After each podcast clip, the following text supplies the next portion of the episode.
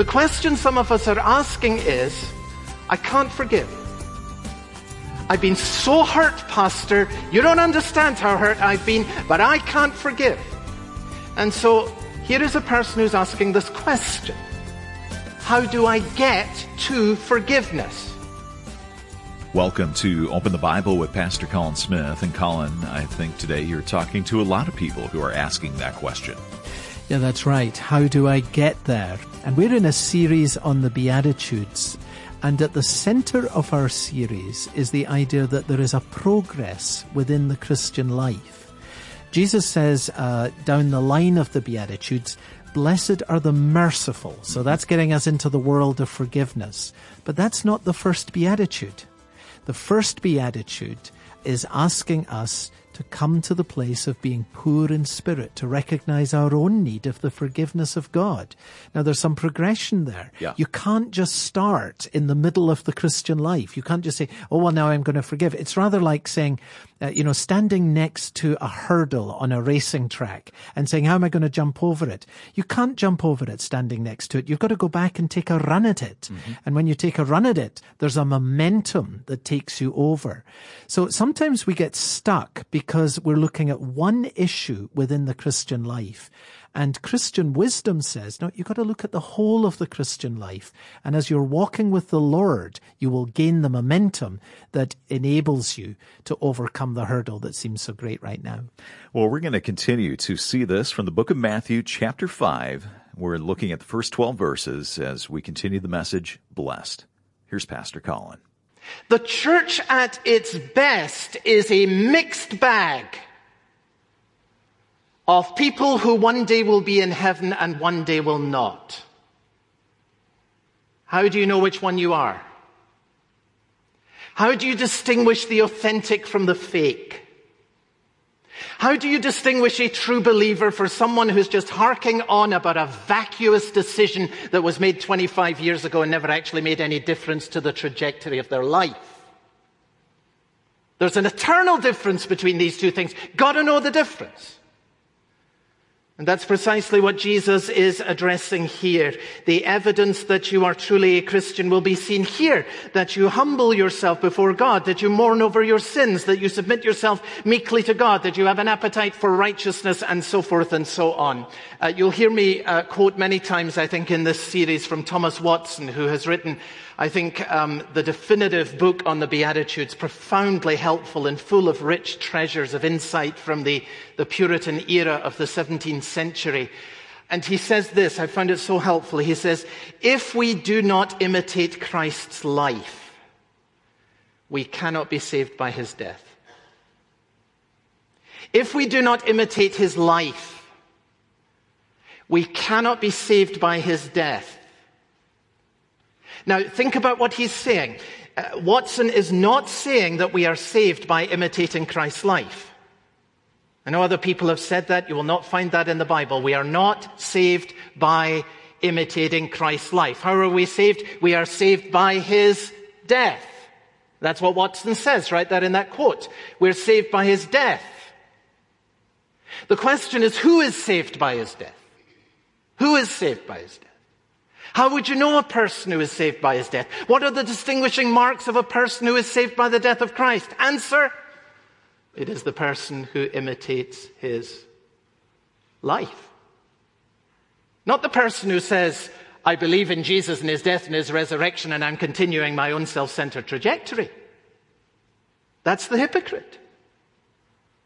That's the person who one day will hear Jesus say in the presence of the Father, depart from me, I never knew you. And that person will say, I was a member of the Orchard Evangelical Free Church.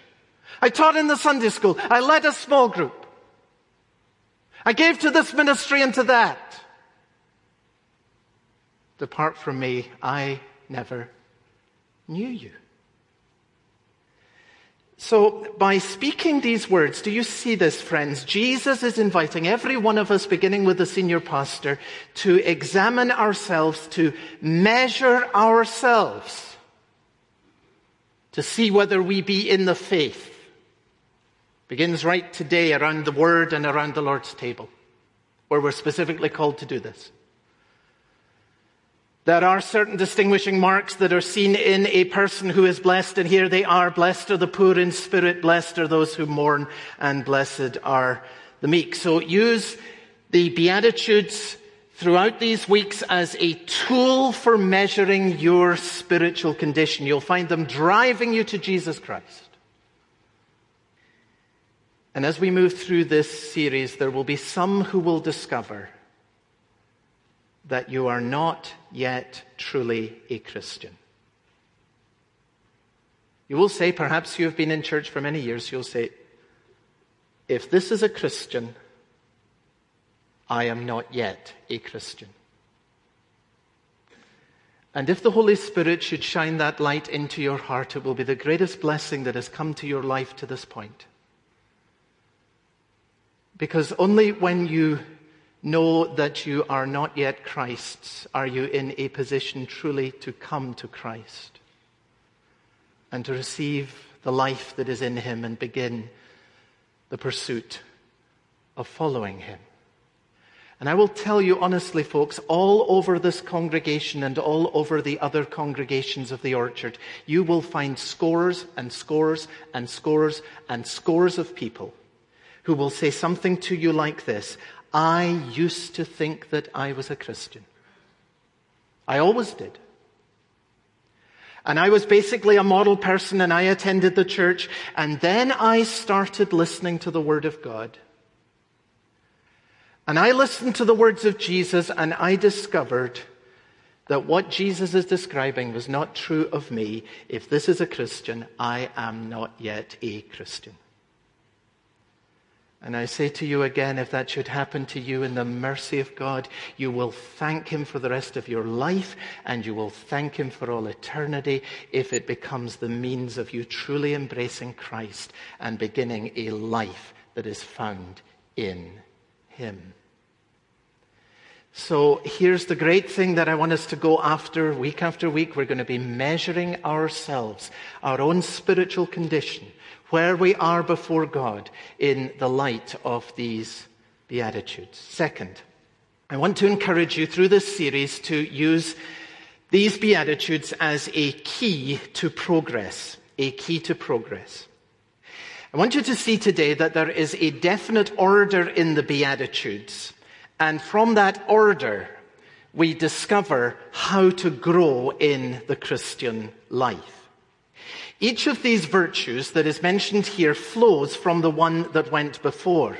And let me give you a kind of uh, overview of these. The first three Beatitudes really deal with our need.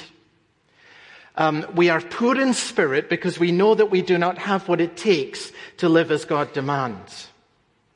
We mourn because as God's light is shining into our lives, we see that our sins are many. In fact, the mark of a growing Christian is that he or she sees more sins in their lives than they did before, not because there are more, but because they see better we become meek rather than self-willed and defiant and rebellious because we, we know that we don't have the ability to guide our own lives wisely and that however difficult it is, the only way for me to go is to submit myself to the perfect will of God. I'm going to describe these first three Beatitudes that all relate to our need. Need to be humbled, need to repent, need to submit to the will of God. I'm going to describe these as the roots of a godly life. Everything grows from that. Everything grows from that. Out of that comes the fourth beatitude. Um, what is the fourth beatitude? It is a deep longing for what we do not have, a hunger and a thirst for righteousness, a desire to be like Christ, who is the righteous one, and out of my humbling and out of my deepening repentance and out of my submission to the will of God comes this great longing. I must pursue a righteous life. The one comes out of the other.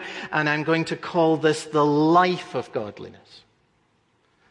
The soul of a godly life is the hunger and thirst for Jesus Christ, who is the righteous one, Christ and his righteousness. So there are the roots of a truly godly life. There is the life itself that springs from these roots. And you know where I'm going next, that from the life comes, of course, the most beautiful, beautiful fruit, which you see in the next three Beatitudes. The beautiful fruit is what? Mercy. Blessed are the merciful.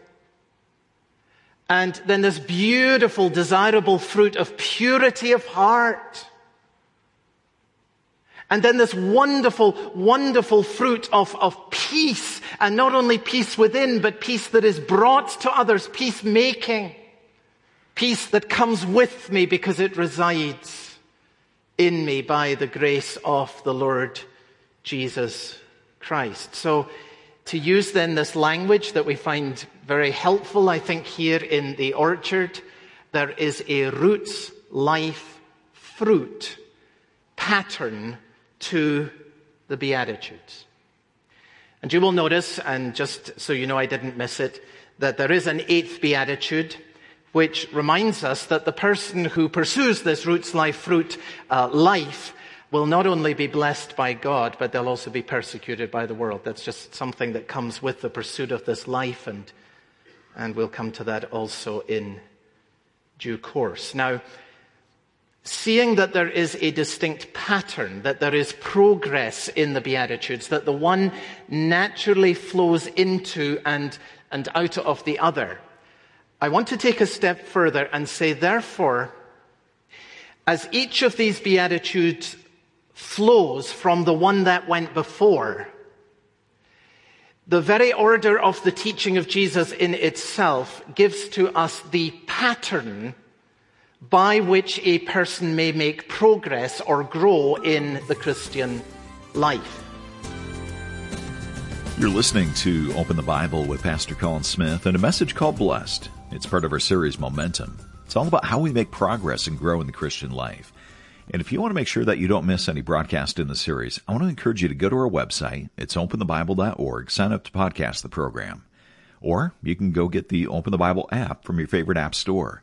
That's a great way to listen to Pastor Colin's teaching, kind of on demand, whenever it fits your schedule. You'll find links to both at the website openthebible.org. Let's get back to our message from Matthew 5. Again, here's Pastor Colin. There's an image that I want you to have in uh, your mind uh, today, and perhaps we'll come back to it throughout the series. It's the image of a man swinging from one ring to another. You know the old monkey swing? I found this picture here. It's called the ring swing. And here's this guy on a platform and he's going to get on the first ring and it's going to swing him to the second and he's going to swing on the second ring and it's going to get him to the third and the third to the fourth and so forth across the platform. The key to doing the ring swing, and friends, I have to tell you, I'm speaking here from observation and not experience. but the key to doing the ring swing is one thing. It is momentum the, the second ring is beyond your reach, apart from the momentum of your swing on the first ring. It is the momentum of your swing on the first ring that brings the second one within your reach. You swing back on the second and, and, and the third is well beyond you. But the momentum of your swing on the second will bring the third within your reach and so forth and so on. Now, do you see the relevance of this? The question some of us are asking is, I can't forgive. I've been so hurt, Pastor. You don't understand how hurt I've been, but I can't forgive. And so here is a person who's asking this question. How do I get to forgiveness?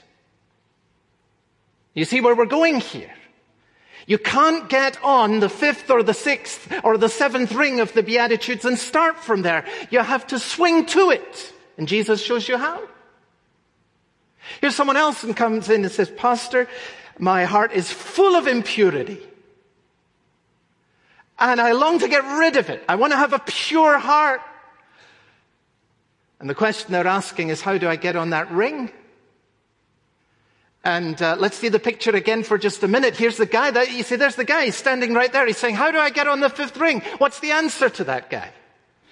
The answer is you have to start by swinging from the first, and through the second, and the third. And that's the only way that you're going to get to the fifth ring and to the sixth ring and get the fruit that you so long to see because already the Spirit of God is telling you that's where you've got to get in your life. Here's the wonderful thing every one of us can get on the first ring. Some of you are looking in doubt. What's the first ring? Blessed are the poor in spirit. What's the first ring? The first ring is to be saying from your heart, I don't have what it takes. So here's this person saying, I don't have what it takes to forgive.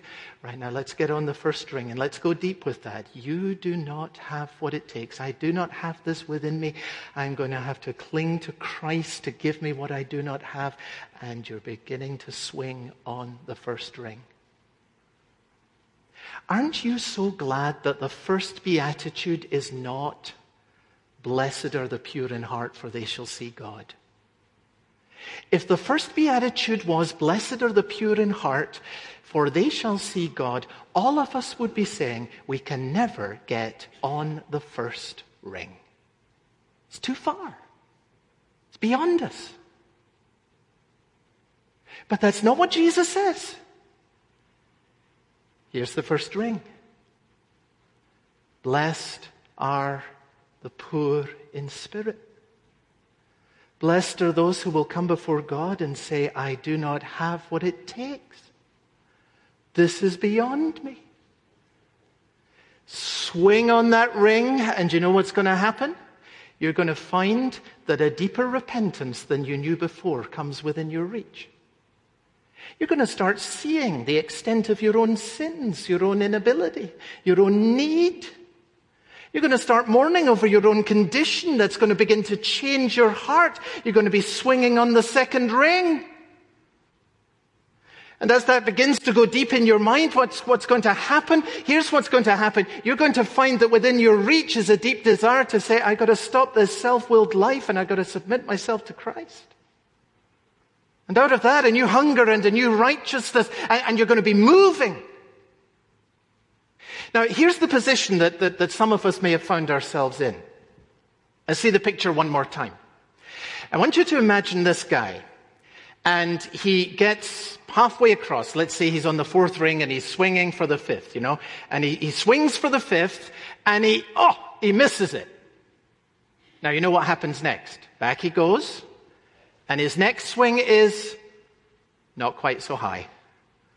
And it's further from his reach, and the third one, not quite so high, losing momentum, losing momentum, and eventually there he is hanging with two hands from a ring. And he's stuck. That's where some of us are spiritually, I expect. You're stuck. Not making any progress. Believer in Christ. Not moving forward no momentum, and it's an unsustainable position. You know what's going to happen eventually. Your arms get very tired. You're going to drop off, aren't you? What are you going to do next? There's only one thing to do, friend. That's to get back on the platform and get your momentum going from ring number one. Imagine the impact of that in our lives, of us truly coming before God in a fresh way and saying, Oh God, I don't have what it takes. And for that to begin to go deep. And for some momentum to get going. Here's where you begin. Here's where you get on. See, I'm, I'm not just talking about a kind of one time decision. I'm talking about this, friend, as a pattern for the Christian life. That every day that you set out saying, Lord, I want to pursue purity of heart today. I want to show mercy towards others today. I want to be a peace bringer today. In all the meetings that I'm in, and I don't want to be a source of conflict. I, I don't have that fruit in me by nature. And so today, Lord, I'm asking you to give me what I do not have. I know that my sins are many, and I ask that you'll help me to spot temptation as it comes and to fight against it. Please, please help me not to be a self willed person today. I've got all these ideas as to what I want to do. Help me to submit myself really today to your sovereign will. And when there's something difficult for me to do today, please help me to go after what's right. Friends, this is how the Holy Spirit produces Christian growth. This is what it looks like to live the Christian life. And so we're right at the very, very heart of what it means to be a follower of Christ as we're taking this journey together over these next weeks and months. And the very last thing I want to say in just a moment, and it bridges us to the table where we're coming right now, is that throughout this series we're, we're going to be using the Beatitudes as a window to worship You'll get fresh glimpses of the beauty of Jesus through the lens of the Beatitudes. See him then as we prepare to come around this table, leaving the riches of heaven and embracing our poverty, and humbling himself, making himself nothing, the Bible says, and humbling himself even to death on a cross. See him as he mourns over the sins of Jerusalem and over your sins and over mine. He has no sins of his own to mourn over, but oh, he mourns over sin. Oh, Jerusalem, Jerusalem, how often I would have gathered you to myself as a hen gathers chickens under her wing, but you would not. Can you see Jesus reaching out to you? Friend, today there is someone to whom Jesus Christ is saying today, oh, how I would have gathered you under my wings, but you would not. And you hear him calling you, and will you not come to him today? See him in the Garden of Gethsemane as he meekly submits to the will of the Father that is overwhelmingly costly. If you think meekness is a kind of weak word, then get this picture in your mind. Here's meekness. Father, not what I will, but your will be done. If it means nails. That's meekness, submission to the will of God. See him fulfill all righteousness and then lay down this righteous life as a sacrifice for the sake of others. And now see him drawing near to you today, this risen Christ, in all of his purity. And look, he's coming to you in mercy he is not coming with thunders of law from Sinai. He's coming with the mercy of the gospel, purchased by his blood. And he is saying, Let me be the peacemaker between you and God. What a powerful and practical first message in our series, Momentum. And I don't know about you, but I found that image that picture of the person swinging on the ring so helpful in understanding how we mature, how we can make progress in the Christian life. You know, Pastor Colin's taken the sermon series and he's actually written a book out of that. It also has the title Momentum. It's about pursuing God's blessing through the Beatitudes. And Colin, what can we actually learn from the Beatitudes? Well, the Beatitudes are the teaching of the Lord Jesus Christ on how to have a blessed life. And who wouldn't want to pull up a chair and listen to the Son of God tell us how we can be blessed? That's what's laid out in the Beatitudes. And here's the wonderful thing. The Lord Jesus tells us not only what it means to be blessed, but how we can actually pursue the blessing of God in our lives. So if you're looking to grow in your Christian life, you want to know more of the blessing of God, well, there's no better place for you to look than the Beatitudes.